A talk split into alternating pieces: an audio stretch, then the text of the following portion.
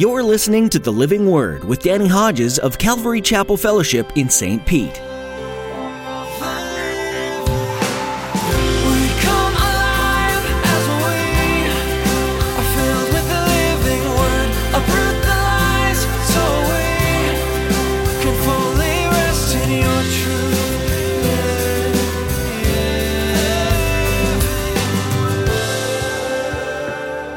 But store up for yourselves treasures in heaven, where moth and rust do not destroy, and where thieves do not break in and steal. For where your treasure is, there your heart will be also. Amen? Here's what Paul said. I've learned. He says, I learned this. This didn't happen overnight. I've learned to be content whatever the circumstances. I know what it is to be in need. I know what it is to have plenty. I've learned the secret of being content in any and every situation, whether well-fed or hungry, whether living in plenty or in want. As you listen to today's message from Pastor Danny, he encourages you to model yourself after the heart of the Apostle Paul. It's definitely something that's easier said than done. However, the Lord will help you to grow and to mature into this position if that's what you're desiring. Pastor Danny stresses the importance of not putting your hope in the things of this world, but putting your hope in the Lord and the eternal inheritance that He has for you that no one can take away. Now here's Pastor Danny in the book of Hebrews chapter 13 with today's edition of The Living Word.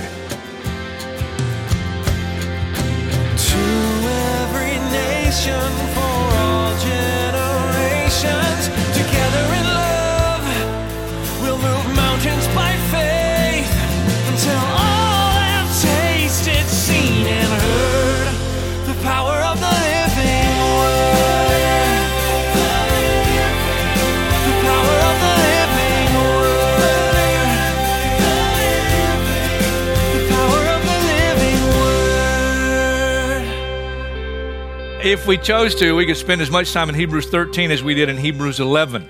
That is not the way I felt the Lord lead me. And so what you have here, the Holy Spirit moving the pen of the writer, and he goes from one topic really to another. I mean, just in quick succession. And all of them are to be an aspect of the Christian life. Now, if I spent 4 minutes on each one, that's 48 minutes, so no extra charge for the additional 3 minutes.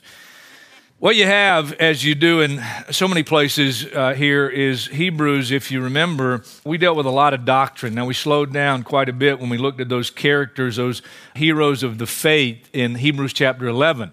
But you have a lot of doctrine here, and now as it closes out, the Holy Spirit again moves the pen of the writer, and you get some very practical things.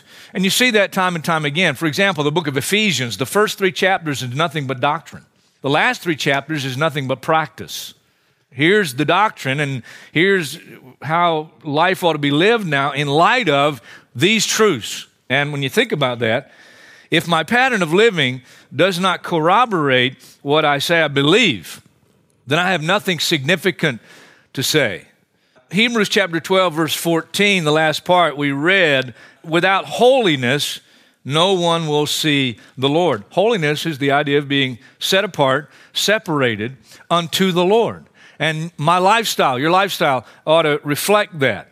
James 2:14 says, what good is it if a man says he has faith, but he has no deeds? Can such faith save him? Faith that has no corroboration by living. If as a church, all we ever did is just preach the word, what significant thing would we have to say to the world? But if we're reaching out, doing good, and thank God there's a lot of good being done in the name of the Lord, then you have a testimony. Jesus said about the Pharisees, the most religious people in his day, he said to his disciples, do what they say, but don't do what they do, because they don't practice what they preach.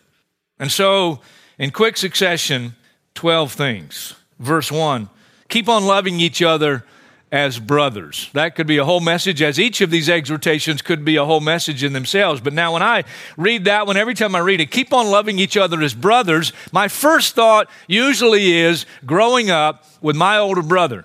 And when it says keep on loving each other as brothers, the first thing I think about is we fought like cats and dogs. But wait a minute, maybe that's a part of it. You know, there's some recorded fights in the Bible among believers. Matter of fact, some of the best fights you could witness were between believers. You go to 1 Corinthians, you read the letter to the Corinthians, the 1 Corinthians letter, and you note that it starts off saying that they had all kinds of spiritual gifts. I mean, there was no other church recorded in the history of the Bible that had more spiritual gifts being manifest than the church of Corinth. And yet they fought like cats and dogs. There were divisions. They were taking one another to court before unbelievers. Remember, Peter comes to Jesus when Jesus talks about forgiving your brother, and he says, Lord, how many times? And remember the answer. Peter's trying to be spiritual. He's trying to go beyond what the rabbis taught. They taught, well, 3 times, and then you can smack them. And Peter's like, 7? How about 7, Lord? He's trying to be spiritual. And Jesus says, not 7, but 70 times 7.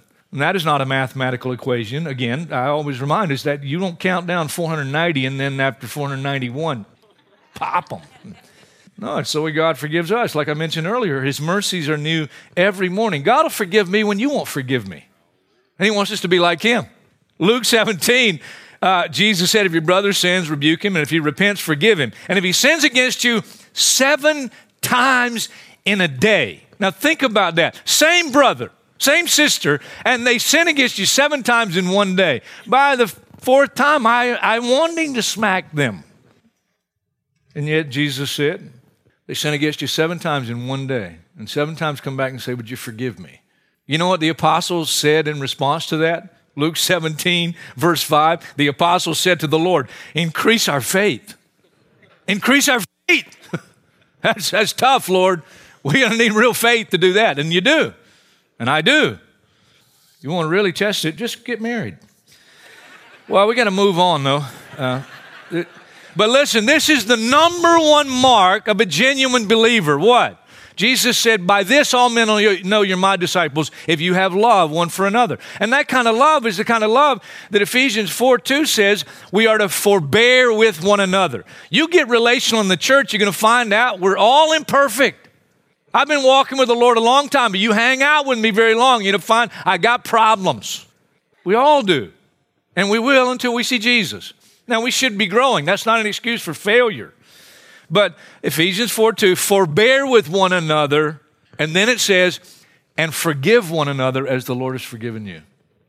And you got to do it again and again and again and again and again and again. That's the numero uno mark of a true believer. Verse 2, don't forget to entertain strangers, for by so doing, some people have entertained angels without knowing it. And there are several recorded ones. One of the most famous is Abraham, the 3 visitors that came, and he fed them. And one of them was the angel of the Lord. That's Christ in the Old Testament. What a bummer to get to the judgment seat of Christ, and one of the things revealed that you lose reward over is God sent an angel and gave you an opportunity to reach out to an angel. Now, when he does it in that fashion, they don't have the wings at that point. Now, I don't know how God does it, but there are times when he sends these angelic beings, but they take on human form. And if you didn't know any differently, if heaven didn't communicate it, you just think you're dealing with a human being. Amazing to think about. And we're not talking about going out and looking for strangers. We're talking about a stranger that happens to be in your life, and God has put them there for you to reach out to, to show hospitality, to invite over to your table where you're sipping coffee. And hey, listen, as a church, we need to be looking for these kind of people. I mean, wouldn't it be wild? And I think it's probably happened, maybe more than once, that God sent us an angel. I remember a guy years ago when we were meeting in Shorecrest. We were meeting in their cafetorium at the time for our Sunday morning services. Probably around 70, 80 of us there, it was about the size of the church then. I remember this gentleman comes in, and nobody'd ever seen him before, and he sits right in the front, right down in the front. We never saw him again after that. And I made sure I greeted him. What if he was an angel? Hey, listen, Romans 12:13. Say it with me. Ready? Share with God's people who are in need. Practice hospitality. Galatians says that first and foremost, we ought to be showing hospitality to strangers in the church and then in the world. We ought to do good to all men, especially those of the household of faith. Practice hospitality. It ought to become just a regular part of our lives. Last thing I'll say on that, look, from the children's ministry to the youth group on up to life groups and ministry groups. Don't be cliquish. Don't be cliquish. I've heard some reports sometimes that people come into some meetings and everybody's with the people they already know and already comfortable with, and somebody new comes in and nobody reaches out to them. That's a very unchristian thing. Reach out. Look for the new faces. Look for the person sitting by themselves. And at least, at the very least, greet them. And maybe invite them over with you. Maybe invite them to lunch. You find a stranger today. Any angels here today? Any angels? 2 angels right there. Take them to lunch. Verse 3, remember those in prison as if you were their fellow prisoners, and those who are mistreated as if you yourselves were suffering. Now, in the day this was written, there were actually believers in prison. And he's saying, look, remember those in prison, your fellow brothers and sisters. But it goes beyond that. You look at Matthew 25 and the parable there that Jesus told. You look at the life of Jesus. It's not just reaching out to even believers that have been mistreated or in prison or whatever. Reaching out to the world as we have opportunity. That's why we do prison ministry here. And I wish we could get at least 10 more prison teams this year before the end of the year. We need more. You ought to, if you're not doing anything, one of the best places you can volunteer and get involved is prison ministry team. And the best thing about the prison ministry teams we send out, you go into the prison, you come back out of the prison. I used to do a lot of prison ministry before we started Saturday night service because that was the day I would usually go, and my schedule just changed because of the growth of the church, and I don't get to do it very often anymore. But it's one of my favorite ministries. But I used to always, because my background, I was a real rebel. And I would be in there right now if I hadn't gotten saved. I'd be in prison or dead, one of the two. And it used to always, even though I know I'm a Christian, I haven't done anything wrong, it used to always bother me a little bit to go in. It's like, are they going to let me back out? And then the peace of God comes back over me again. Oh, I'm saved. It's okay. Praise the Lord. Verse 4.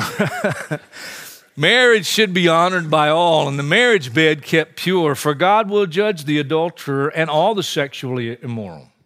Last week's message, if you weren't here, you ought to get it.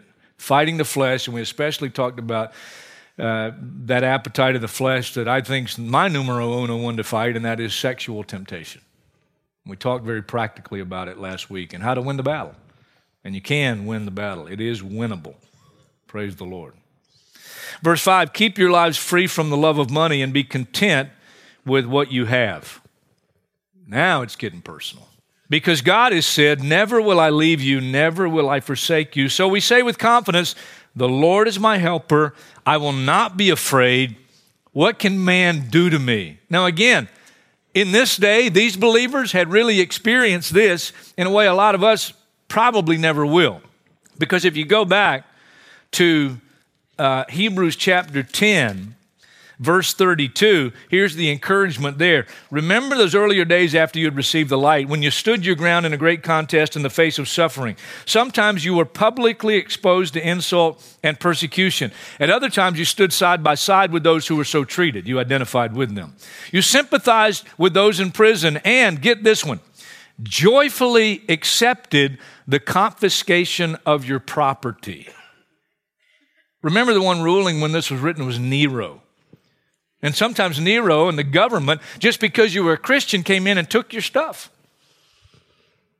And it says they joyfully accepted the confiscation of their property because you knew that you yourselves had better and lasting possessions. This one's very personal to me, especially now. One of the things people have said over the years that it must be true because a lot of different people have said it in my ministry here as pastor, that they use this word. They say, you're so transparent. You're transparent. Because I share my struggles. I share my failures with you. I try to be an open book, nothing to hide. And one of the things I've struggled with over the last few months from time to time is not being content with what I have. Let me tell you what I mean. Years ago when things went south and my 403B, which is the same as a 401K, it's just in a church, it's a 403B, and it's your retirement account. For years I didn't have a retirement account. And then some guy in the church said, you really ought to start putting money away. And I'm like, I don't really believe in retirement, although I'm believing in it more sometimes these days, certain days, certain weeks. But, you know, I met with the guy, you know, that handles that stuff in our office, and I started putting things away, you know, stuff taken out of your check for retirement. Then years ago, you know, when things went south, and my retirement account went south, like a lot of yours did. And I got so fed up with it because I can't not look at what the market is doing. I'm going to look and see what's happening. One guy told me, you just never look. I'm like, I can't do that. I haven't been able to do that anyway. And so I just got out of the whole thing. I felt the Lord was leading me to do it. Now, I'm not blaming the Lord, but I felt like the Lord was leading me to do it. Just get out of it and put it in a fixed account. You get 3% a year on your money, which is not much. And so you lose that opportunity for your nest egg to increase. Well, when I got out of it, the Dow was a little over 8,000. I looked at the Dow on Friday. It's about to set a record, an all-time high. It's over 14,000. And I started to do the math. If I'd have stayed in it, what I would have now versus what I do have now. Is that being transparent? You know what happens every time I go there? The Lord speaks to me. And he says, store up for yourselves treasures in heaven. That's not to say you're not to have a retirement account. That's not to say it would have been wrong for me to get back into it and now have a lot more in my retirement account than I would have.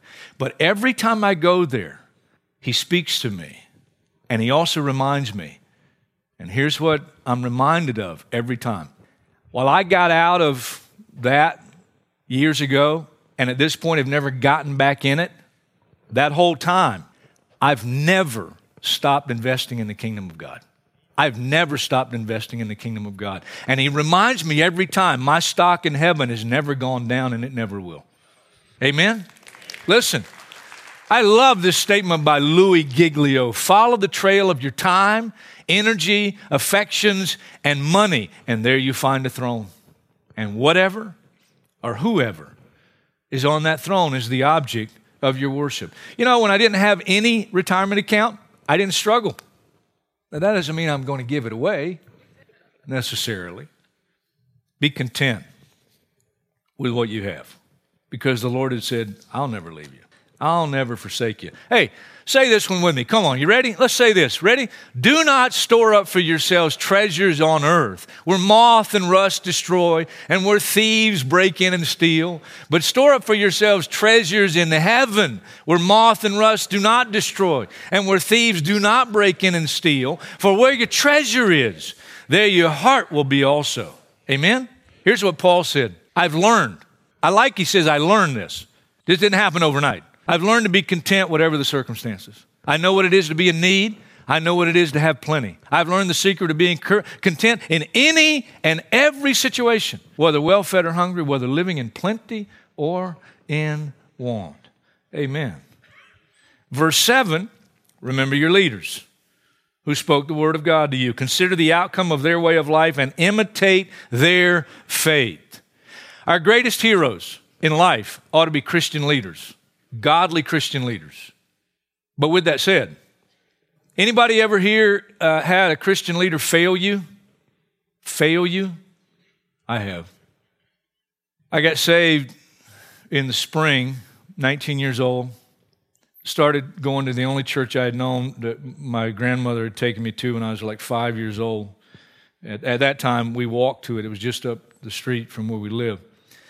And that was the only church I knew. And the same pastor was there when I got saved at age 19. And so when I got saved, that's the church I became a part of.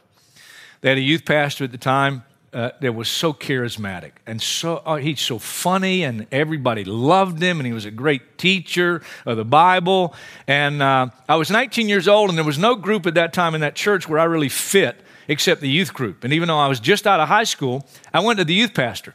And I said, hey, I don't really fit with any other group. You mind if I hang out with the youth group? He says, no problem. So spring, all the way through the summer until I went off to Christian college, I became a part of that youth group, and it was tremendous. I mean, it was a great youth group. And this guy was a great youth pastor. First letter I remember getting from my mother when I got to Christian college was about my youth pastor. And it was discovered that he had had several immoral relationships in the church, not only with ladies in the church, but with some of the youth, I was blown away. I was blown almost away. It hurt me so bad. It was such a challenge. I know what it is to have a leader failure. Read it again. Remember your leaders who spoke the word of God to you. Consider the outcome of their way of life and imitate their faith, not their failure. Not their failure, their faith. I believe the Holy Spirit linked verse 8 with this for a reason. Look at verse 8. Jesus Christ is the same yesterday and today and forever. Do not forget, if a leader fails you, Jesus never will. He never will.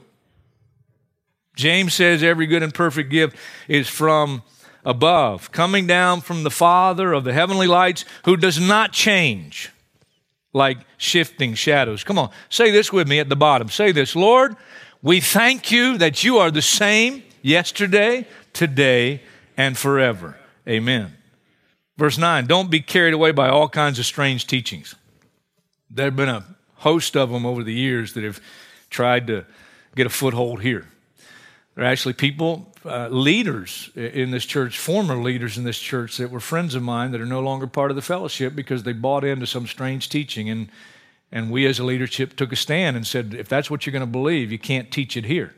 And so they're gone. It hurts. It hurts. I mean, people I was close to. If it's new, it's not true. And if it's true, it's not new.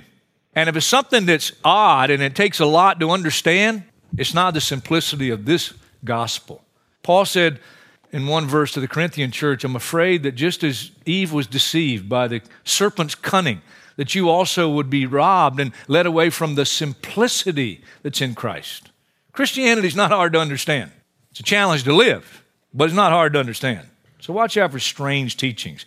Now he goes on from that and he says, it's good for our hearts to be strengthened by grace, not by ceremonial foods, which are of no value to those who eat them. And he makes this statement: we have an altar from which those who minister at the tabernacle have no right to eat. And he's talking about those that are still clinging to Judaism and trying to attain their own righteousness through Judaism.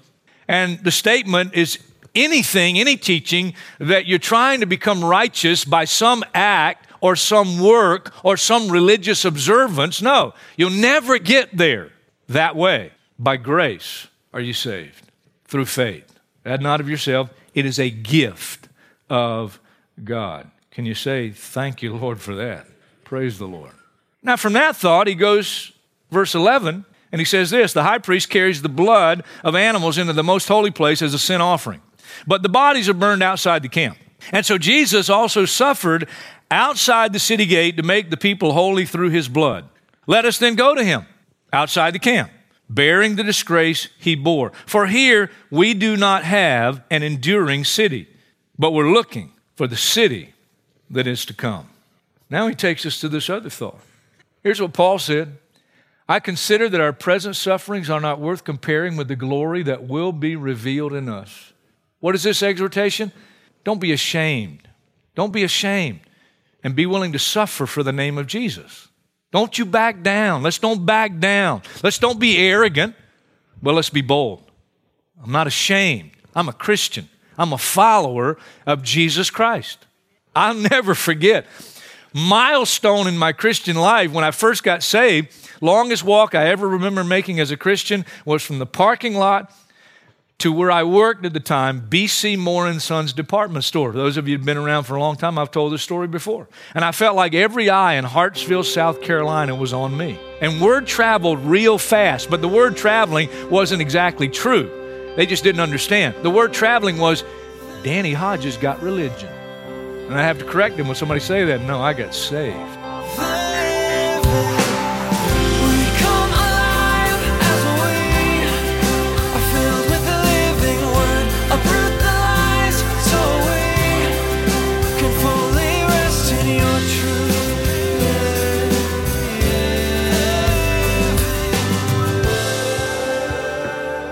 You've been listening to The Living Word with Pastor Danny Hodges. The Living Word is a ministry of Calvary Chapel Fellowship in St. Petersburg, Florida. People having idols might seem like an outdated idea, but the truth is, people have all kinds of idols these days. It might not be a carved image or something that you literally bow down to, but what about your priorities? It could be sports, or that TV show that you just can't miss, or anything that takes your focus away from God and is put in a higher standing than Him. The book of Hebrews is great at highlighting how God should be in that top priority spot, and if anything else takes His place, then it's an idol. Do you see these areas in your life today? Well, we all have things that we need help to keep in check, and Hebrews provides a solid reminder of who God is and how nothing else can compare. We're so glad that you've taken the time to listen today. Here at The Living Word, we'd love for you to pray for this ministry. We always want to make sure that we're seeking Jesus first, just like Hebrews focuses on. We need God's guidance, so would you pray that we'd always recognize His voice? Thanks so much for praying. If you'd like to connect with us in person, check out ccfstpete.church for our service times. Thanks for tuning in today. We hope that you'll join us again next time to hear another message from this study in the book of Hebrews, right here on The Living Word.